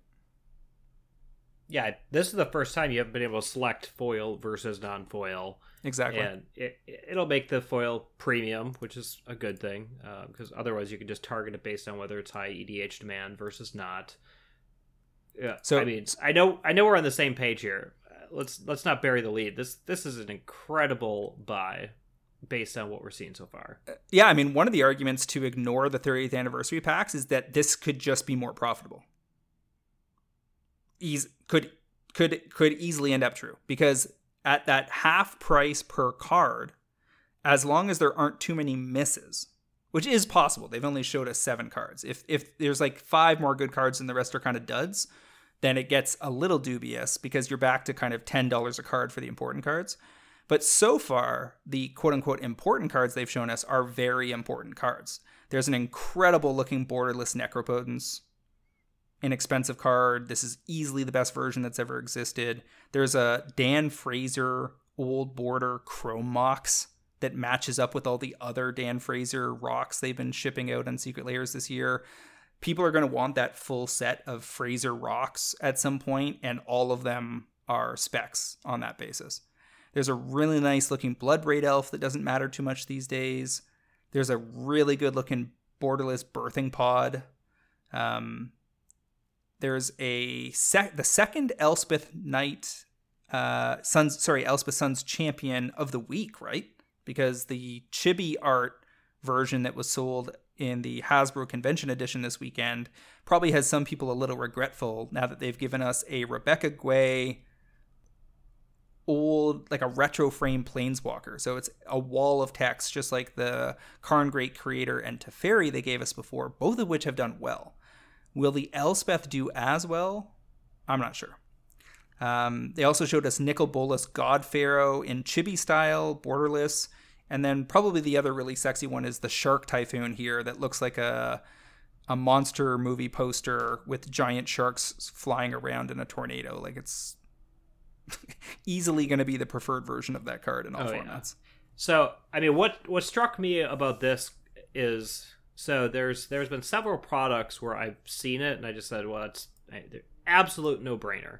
Uh, Mythic Edition original was one of those. Oh yeah, the yeah double. Yeah, yeah. I mean, Double Masters, uh, dra- Double Masters 2022 draft boosters, which the collectors wound up doing better in the end, but draft was very solid. And you know, I made that call in the Discord because these things tend to perpetuate. If it's a good, solid product, the initial previews will be solid and they'll carry through. It doesn't often, you know, start slow and end big or start big and end slow. Usually whatever you see is what you get with a lot of these things. And this is is looking incredibly solid. Chrome Mox is a 60 70 dollar card in its normal regular edition. It's an, it's an $80 card right now. $80. It's even higher than last time I looked uh, and this is something that this layer, yeah, there'll be supply out there, but it's a limited. I, I guess that's the other part is it's a limited edition, right? It is, they've already said it's a very limited edition. It's only a few days maximum, and the last time that happened was the perfection drop. It was the kitty drop that had, um, you know, several uncommons like that you know, are all fine, but not amazing cards and not expensive on their own right. But d- despite that, even though their basic versions were cheap, that Perfection drop is incredibly expensive now. And why is that? Because it was only on the market for a few days. Not that many people knew about it. Here, very similar scenario. I think more people will know, but the same premise exists because it's a limited edition print run. It's limited edition run, and they have to take action in a short period of time. Right. So between, I mean, Necropotence, Chrome Mox, Shark Typhoon, throw everything else out, right there, you're close to the value of the drop on its own. Yeah. Des- despite the other 23 cards that are going to come with it, plus maybe an insert, maybe not, who knows. It, it seems incredible. And, and, and and never mind if you pull a foil Chrome Mox Frazier. Oh, yeah. So so I really think the biggest risk on this one is that that packaging ends up a shit show and people get a bunch of damaged cards. Yeah, but even if they do the, I've been pleasantly surprised when I've reached out to Wizards for secret lair specific issues, they are very accommodating. Don't know why. What's different? It's but it's it's well. harder for them to do that when it's a limited run. True, true, but we'll see. Um, and worst comes to worst, you, you knock off fifteen percent, sell LP, it'll be all right. All right, so they also showed us uh, a bunch of stuff from Dominaria Remastered, which is a Time Spiral remastered analog that's coming out uh, in early 2023. They showed us the draft booster boxes and the collector booster boxes. And it looks like there's going to be Old Border Counterspell associated with that. The promo, store promo for this set looks like Birds of Paradise, and there's a borderless Bird of Paradise associated with the set. There's Sneak Attack, Swords to Plowshares, Tatyova Benthic Druid as an old border. They showed off Time Stretch in both regular old border and borderless versions. So it looks like they're using that that kind of standardized collector booster model that they've established with the premium sets, where there will be uh, similar to MH2. There's going to be old borders and borderless as the two alternate treatments pretty funny to see them uh, show us some absolutely incredible art for Jester's Cap, a card that I don't think has been tabled for most of the last 20 years anywhere. Yep. Um, and is an amusing inclusion here, but it's going to be a kind of a feel bad to pull any. Right. You don't redo Black Lotus, but you do three versions of Jester's Cap. Makes zero sense. Well, I mean, yeah, Jest- Jester's Cap, uh, super cool to see the art for it, but again, uh, a, a very weird one. Now, Wizards also announced that there are forthcoming secret lairs in 2023 that are going to be based on Assassin's Creed, which is kind of a shoulder shrug for me. Like, that's very similar to me as the Fortnite drop was. Like, I just care about which cards are included. Um, don't particularly expect the execution on that to be all that exciting. Um, but they also announced a partnership with Final Fantasy, which surprises me a little bit because the Final Fantasy TCG is arguably a competitor to Magic um, and has been for the better part of the last decade. So to see them cross licensing into M- M- into Magic is a bit surprising. Yeah, I guess I mean I never really thought about the TCG just because it's it never seemed to be that big, but maybe it is. Um, but I will say, as a Final Fantasy nut, this is one of the first license drops where I'm like, you know what? I would absolutely buy a Sephiroth or, you know, Cloud or something like that specifically because of the character. So I think each of these drops will hit people differently, but I'm excited for the the Final Fantasy one. It kind of fits the theme for the most part. The Assassin's Creed, the games were bad. I don't need a magic card of it too. Let's be honest. I'm I'm sure that'll set some people off. Uh, I'm mostly a Final Fantasy Tactics guy. Like that's definitely Oh, yeah. my like my it. part of the hobby, and that's the art style I'm most attracted to as well. And when when people uh, if people recall the Amano Liliana from War of the Spark, that's the artist that did a bunch of the art for for Final Fantasy. Um, so very curious to see whether he's involved with that secret lair because if so, that will be gangbusters. Um, and yeah, I mean, there's there's a lot of ways that that could go right. Um, and yet, before they dropped all this on us, they had also revealed during the Hasbro uh, PulseCon this weekend that Transformers, as in more than meets the eye, will Very be special includes in the Brothers War, um, in all the products except draft boosters. Um, and so they were showing off a whole bunch of different characters. I believe, if, I got to double check, but I think it was 24 in total that were revealed. And Thought it I was flagged- 15. 15, maybe that's correct. Yeah. Yeah, it's yeah, you're right. It's 15. So a bunch of very playable cards, primarily for EDH. They are not standard legal, as I understand it. Um, and I don't think you because they're they're not in draft boosters because they don't want you to play them in draft either. So yeah, um, I flagged a few of these in the Discord. Megatron jumped out at me as a very good card. Um, the cool thing here is that they have two, they're two sided and they're very keyword like dense in text. So these cards have a lot of angles to them that are going to open up opportunities to abuse them given time. Megatron, for instance, is a three red, white, black 7 5, but it has more than meets the eye, which allows you to cast it for a lower casting cost, which is one Mardu, so four total. That puts it into play as a 4 5 vehicle that's only a vehicle on your turn. So it dodges sorcery speed removal, but then self activates without being crewed on your turn, which is pretty nice. When it attacks, you can sack another artifact, and when you do, Megatron deals damage equal to the sacrificed artifact's mana value to target creature. If excess damage would be dealt to the creature that this way, instead that damage is dealt to the creature's controller. So that's just like some incremental value. It's setting up Mardu artifacts matters, engines with goblin engineers and the like. You're probably playing this in a Breya shell and EDH for value.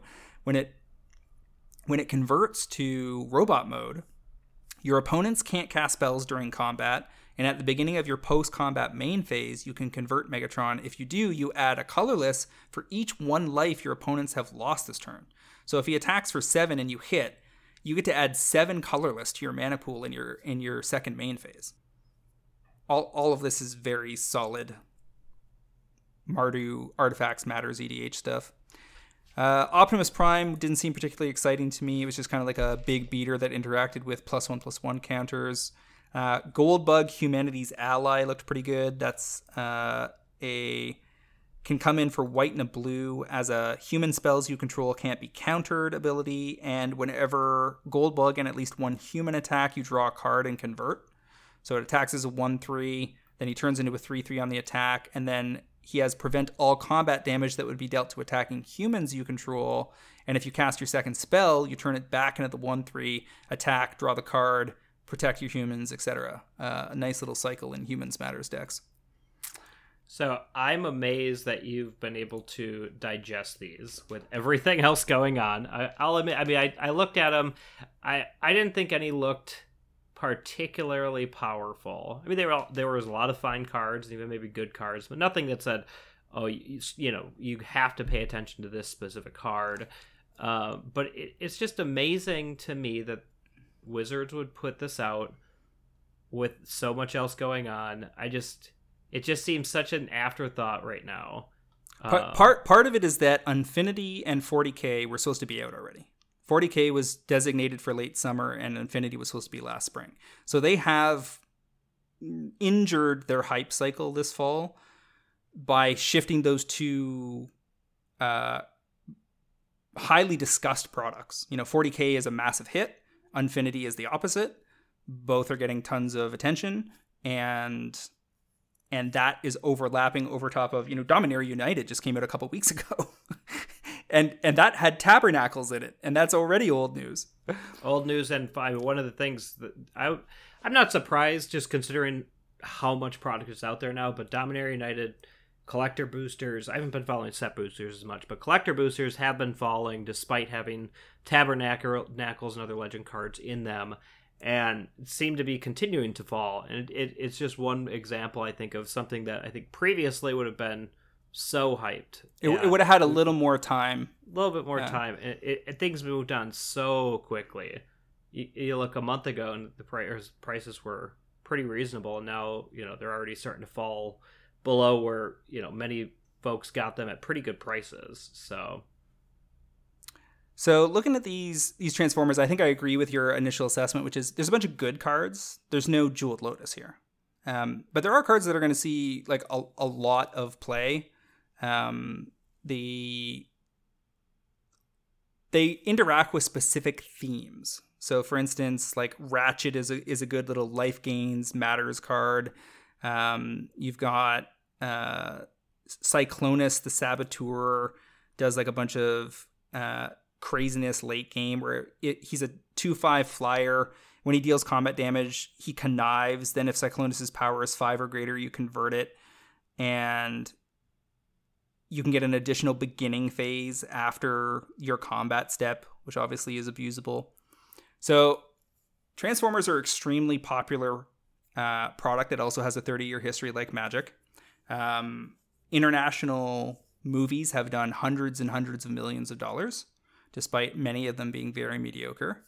Uh, Hasbro cranks out fresh Magic toys, I mean, Transformers toys all the time. It's just a constant stream of product, just like it is with Magic and they used 80s cartoon art for which these I characters, do like. I think it looks which good. Which is going to hit the sweet spot with those 30 and 40 somethings that watched that cartoon as kids. So I would expect these to be. I mean, you got to look at these as the analog is in Ikoria. They did the Godzilla inserts. Right. This is clearly better. I mean, not only is Transformers also popular in Japan, but it's also popular in a lot of other places. And I would imagine cards like, you know, Foil Megatron, Foil Optimus, Foil Soundwave, Foil Starscream are going to be money down the road eventually. Yes. So, uh, what's your? I didn't buy any of the Godzilla cards. I just it wasn't my thing. What was your lessons learned on timing and kind of uh, what to expect? Generally There was there was two or three cards there that were big money gainers if you got them in Japanese because keep in mind I, Japanese Ikoria was available in the US which is an unusual thing. They don't usually put Japanese product into the into the US pipeline. Um, but you could get it from US distributors at the time. And they got very cheap. But the foil borderless Ghidorahs got up to like 150 at one point, and the Mothra was similarly popular, and the a couple of the Godzillas. And if you re- recall correctly, early on in in COVID, the Death Corona version of Godzilla, they had pulled it and changed the name on the subsequent print runs in the regular uh, packs, and so people were chasing that card for a while and pushed the price way up, and then it collapsed like crazy later. Um, so in terms of lessons learned, popular characters are likely to do well. like if if despite Optimus being looking like a very medium EDH card, I'll be pretty surprised if in three years like foil mythic Optimus Prime has not doubled from its low. All right, fair enough. We'll have to keep an eye on those. Uh, they also showed us the Mishra meld components. So we, we had already seen Mishra, but we hadn't seen what he melded with. Um, so there's Mishra claimed by Gix, which is two black red for a 3 5, Phyrexian human artificer. Whenever you attack, each opponent loses X life and you gain X life, where X is the number of attacking creatures. So this is in a deck that wants to be attacking fast and furious. Unfortunately, he doesn't have haste. Um, but if he and the Phyrexian Dragon Engine attack together, you get to meld them. Now, the Phyrexian Dragon Engine is a 2 2 double strike for 3, so a fairly respectable card. Uh, enters the battlefield from your graveyard. You may discard your hand. If you do, draw three cards. That's got Unearth 3 double red. That reminds me of Bedlam Reveler. And seems pretty playable, actually. Mishra, not so much. But Yeah, the Dragon. I've, it depends if there's an aggro deck that is good enough. I think. Um, so what's the what was that creature that used to attack made everything pink for one, two red and two colors? Hellrider. Hell Rider. I mean, this is trying to do a Hellrider impression with upside, but Hellrider had haste. Am I correct on that? Mm, I, I I just can't- put it into my Gearson deck the other day, and I still can't remember. So and that that was pretty. Yeah, it did have haste. So it was a three three with haste. Uh, Hellrider, when a creature you control attacks, Hellrider does one damage to defending player. So that's somewhat of a comparable card without the haste, but a lot more upside. Um, so I think it depends on what the shells are, but the the melding, I mean, the backside is is pretty solid. It's crazy. It's legendary artifact creature Phyrexian Artificer, and it's called Mishra Lost to Phyrexia. And to be clear, you will take the backsides of the 3 5 Mishra and the Dragon Engine, and you flip them over and put them together, and they form a giant card on the table. And when it enters the battlefield or attacks, you choose three. Target opponent discards two cards. Mishra deals three damage to any target. Destroy target artifact or planeswalker. Creatures you control gain menace and trample until end of turn. Creatures you don't control get minus one, minus one until end of turn. Create two tapped Power Stone tokens. Which is, by the way, I, I think we're going to see a bunch of cards that say create tapped Power Stone tokens. So, we need a place to use them still, but I'm assuming that's coming as well. yeah, uh, there's got to be some kind of engine that works with those. So, yeah, the backsides of both Urza and Mishra once melded are obviously crazy. It feels to me like they're much more likely to be a thing in EDH than they are anywhere else. Standard is kind of a maybe. Um, you, you really kind of got to show me how good is Urza as a 2 4 that makes your artifacts, instants, and sorceries cost less? I'm not. It's not that hard to convince me that the Mightstone and the Weakstone is a playable card because I think that five mana, draw two cards, or kill a creature, and then it can tap for mana is actually pretty good because it helps activate Urza. But I haven't seen the other components that would justify the, the putting those two cards in a deck. Like you need to, all the build arounds that f- flesh out that list. And likewise, as you said with Mishra, like, is it justifiable as a Hellrider analog in this standard format? Your, safest And bet is to stay. Right now, the answer is no. Yeah, I- the, the safest bet is to stay well clear of these on pre-order because they'll be way Oh, yeah. overpriced. They probably collapse super hard because even in EDH, these will be role players. Um, in EDH, I could I could imagine Urza and the Mightstone Weakstone seeing more play than the Mishra Dragon Engine thing, because the backside of Urza is extra crazy, and and Urza is also a I think the name that people are more interested in, nostalgic about. Mishra was was always kind of the second run brother. People like winners. Fair enough. All right, so 30th anniversary packs. $150 Secret Lair is probably going to be very good. Dominaria remastered, uh, shaping up to be a, a important premium set next uh, next winter. Assassin's Creed, Final Fantasy, Transformers in the Brothers War. Whew. I got a bonus topic that we can touch on very briefly since we're, we're going a little long. We didn't even touch the Pioneer decks that were announced. All Oh, yeah. four Pioneer decks. We didn't even talk about it. That's how much happened this week. Uh, but yeah, without getting into all the details, it, it, there wasn't a lot of surprises. But um, you know, as you're looking at Pioneer related specs, make sure to check those decks. There's a lot of four ofs uh, of things that you'd kind of expect, but still need to be looking at that. And if it's in there, I'd steer clear for a while. And if it's not, then you know you really have a year on Pioneer cards to really have them appreciate and go crazy in price. So that's just something to be aware of. There's Izzet Phoenix, Gruul Stompy, Dimir Control, and the Mono White, I believe. Um, yeah, Orzhov Humans, White Black. I think the most notable thing was two more Arclight Phoenix, right? In the in the yeah, I mean, two Arclight Phoenix. Every single deck has one uh, Shockland, so just a little bit of supply, but won't add a ton to it. Another four time Bonecrusher, which is something we've seen over and over again. Um, looking through the list here, you know, not a lot of surprises. Um, Well, the the one thing that everybody flagged that they were pissy about was there's four expressive iteration in the list, but that card is banned in Pioneer. Yeah, yeah, yeah. So you can So- probably play it with the exact deck list, like uh, Yeah, Stone exactly. Forge. Um, so uh, you know, some some smaller things, but those are the ones that that stuck out with me, and also some of the lands. So there's like four Rockfall Vale, which is interesting because the uh, the other lands in that cycle weren't included in the other decks. So again, you gotta gotta look at the decks, know what's in them to plan your specs, but it is something to keep an eye out. Okay, I, I can see that topic and raise you one final one. There are Path to the Pro Tour promos that were unveiled today. Um, these are for local qualifiers, uh, top finishers at qualifying events, and the regional championship participants. And the participation card is Mystical Dispute with very cool art. Um, the top finishers card is Thing in the Ice with uh, also very uh, kind of hilarious uh, illustration on that one. And then the regional championship participants all get a Snapcaster Mage borderless with new art, which is pretty good looking. And I would imagine there is a play to be made on at least Mystical Dispute and Snapcaster.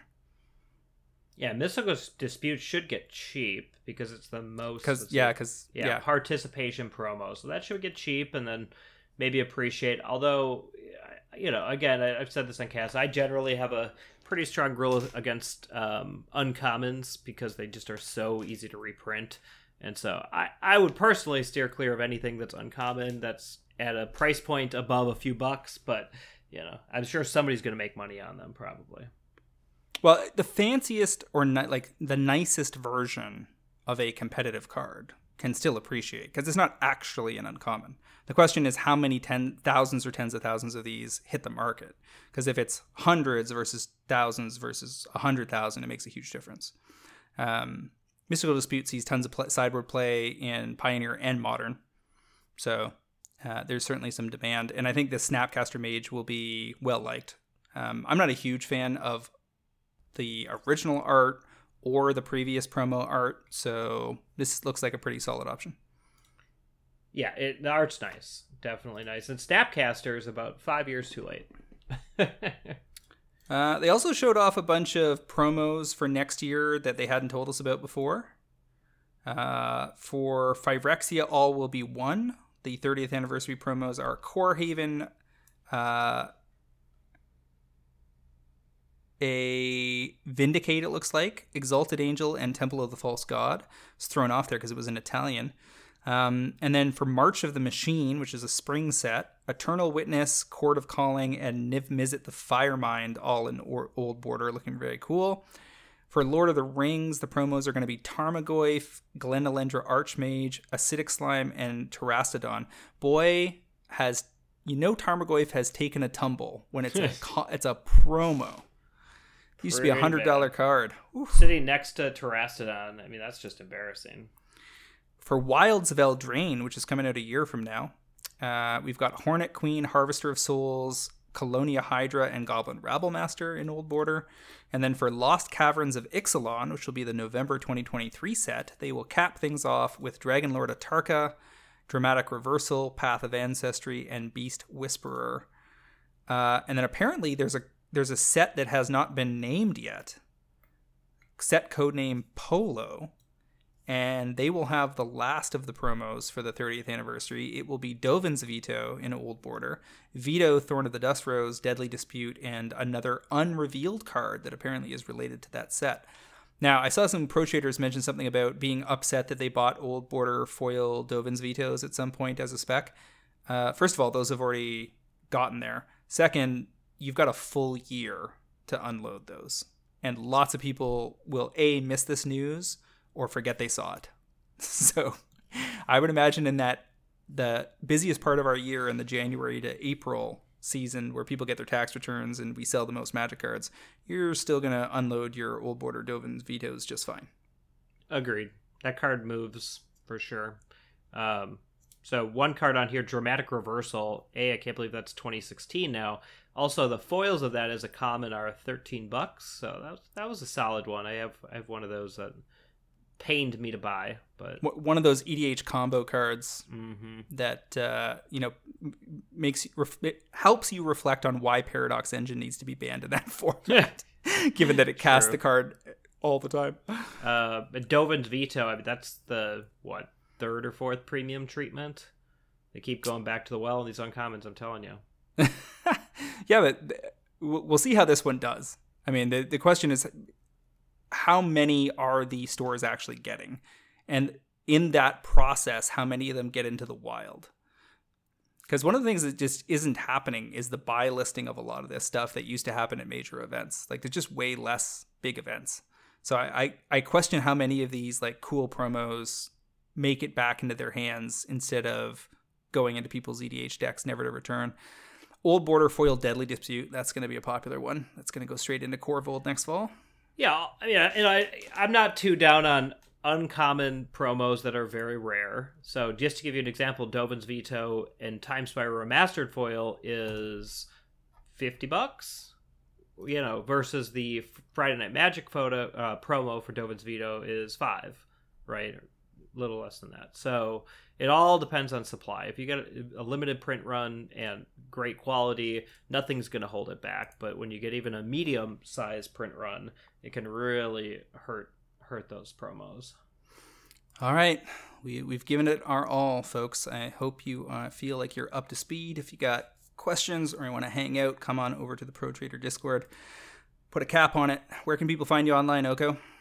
You can find me online at Oko Assassin on Twitter or my occasional articles on mtgprice.com. How about you, James?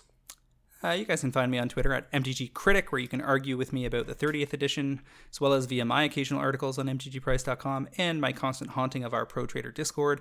I'd also like to remind our listeners to check out the MTGPrice.com Pro Trader service for just $9.99 a month or $109.99 per year. You can get early access, access to this podcast, fantastic articles by the best MTG finance minds in the business, low cost group buys, and a super active Discord forum that will drive better returns and save you money playing Magic the Gathering.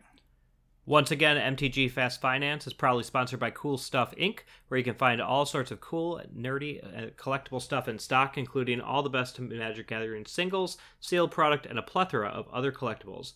Use promo code FINANCE5 during checkout at coolstuffinc.com to save 5% on your order and to support this podcast. That brings us to the end of this episode of MTG Fast Finance. As always, James, appreciated and enjoyed the discussion. Thank you, Derek. Thank you, everybody, for patiently discussing 30th edition on Twitter today. And we'll see you all next week on another episode of MTG Fast Finance, where we discuss the Triple Black Lotus releasing in 2024.